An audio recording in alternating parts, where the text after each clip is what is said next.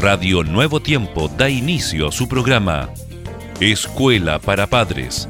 Un momento para hablar acerca de los hijos y de nosotros, los padres. Bienvenidos.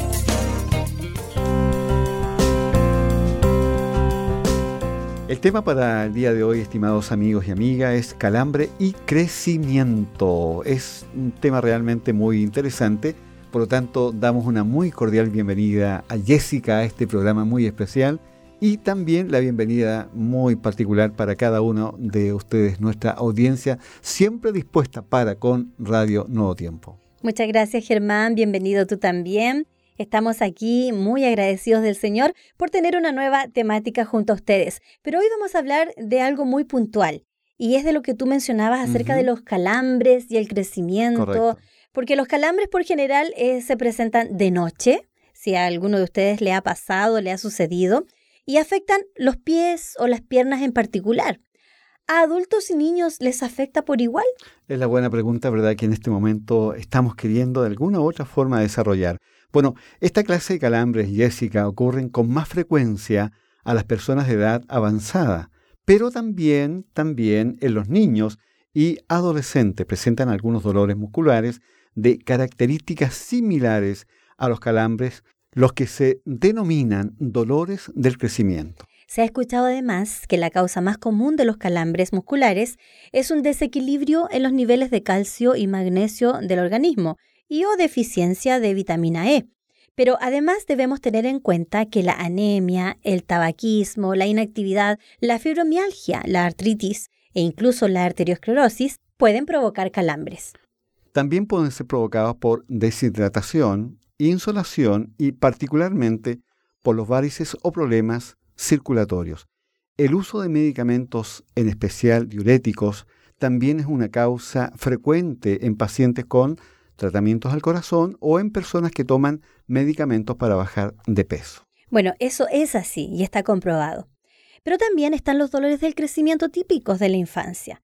Estos son reales y en la gran mayoría de los casos el dolor común durante la noche que los niños experimentan en sus piernas no es el resultado de una enfermedad como hemos mencionado o de otra afección y no necesita tratamiento médico. Los síntomas usualmente se van por la mañana. Qué interesante todo esto, Jessica. Ahora, por supuesto, debe tener en cuenta que aunque son una parte normal de la infancia, pero igualmente no estará de más acudir a su médico familiar, el que incluso puede recomendar, si lo ve necesario, la visita a un traumatólogo, quien aparte de los exámenes que le sugiere, si ve alguna anomalía, le dirá que cuando se presenten los dolores tenga en cuenta algunas terapias simples. Bueno, y estas pueden ser, para finalizar, le vamos a dar el consejo a nuestros padres, masajes, masajes del área adolorida hasta que pase el dolor y ayudar a su hijo a estirar y doblar el área suavemente hasta que el dolor pase,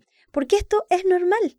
Es el calambre en el crecimiento de los niños y adolescentes. Yo creo que es importante, Jessica, poder eh, de alguna manera buscar ahí en la Internet cómo realmente nosotros podemos enfrentar porque cuando de pronto llega un calambre, si tú estás solo, ¿cómo reaccionas?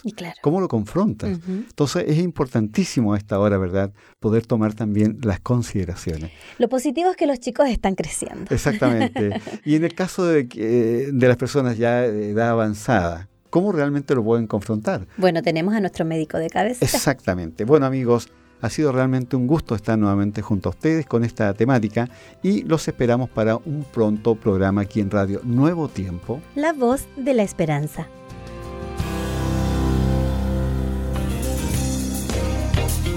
Gracias por sintonizar. Escuela para Padres.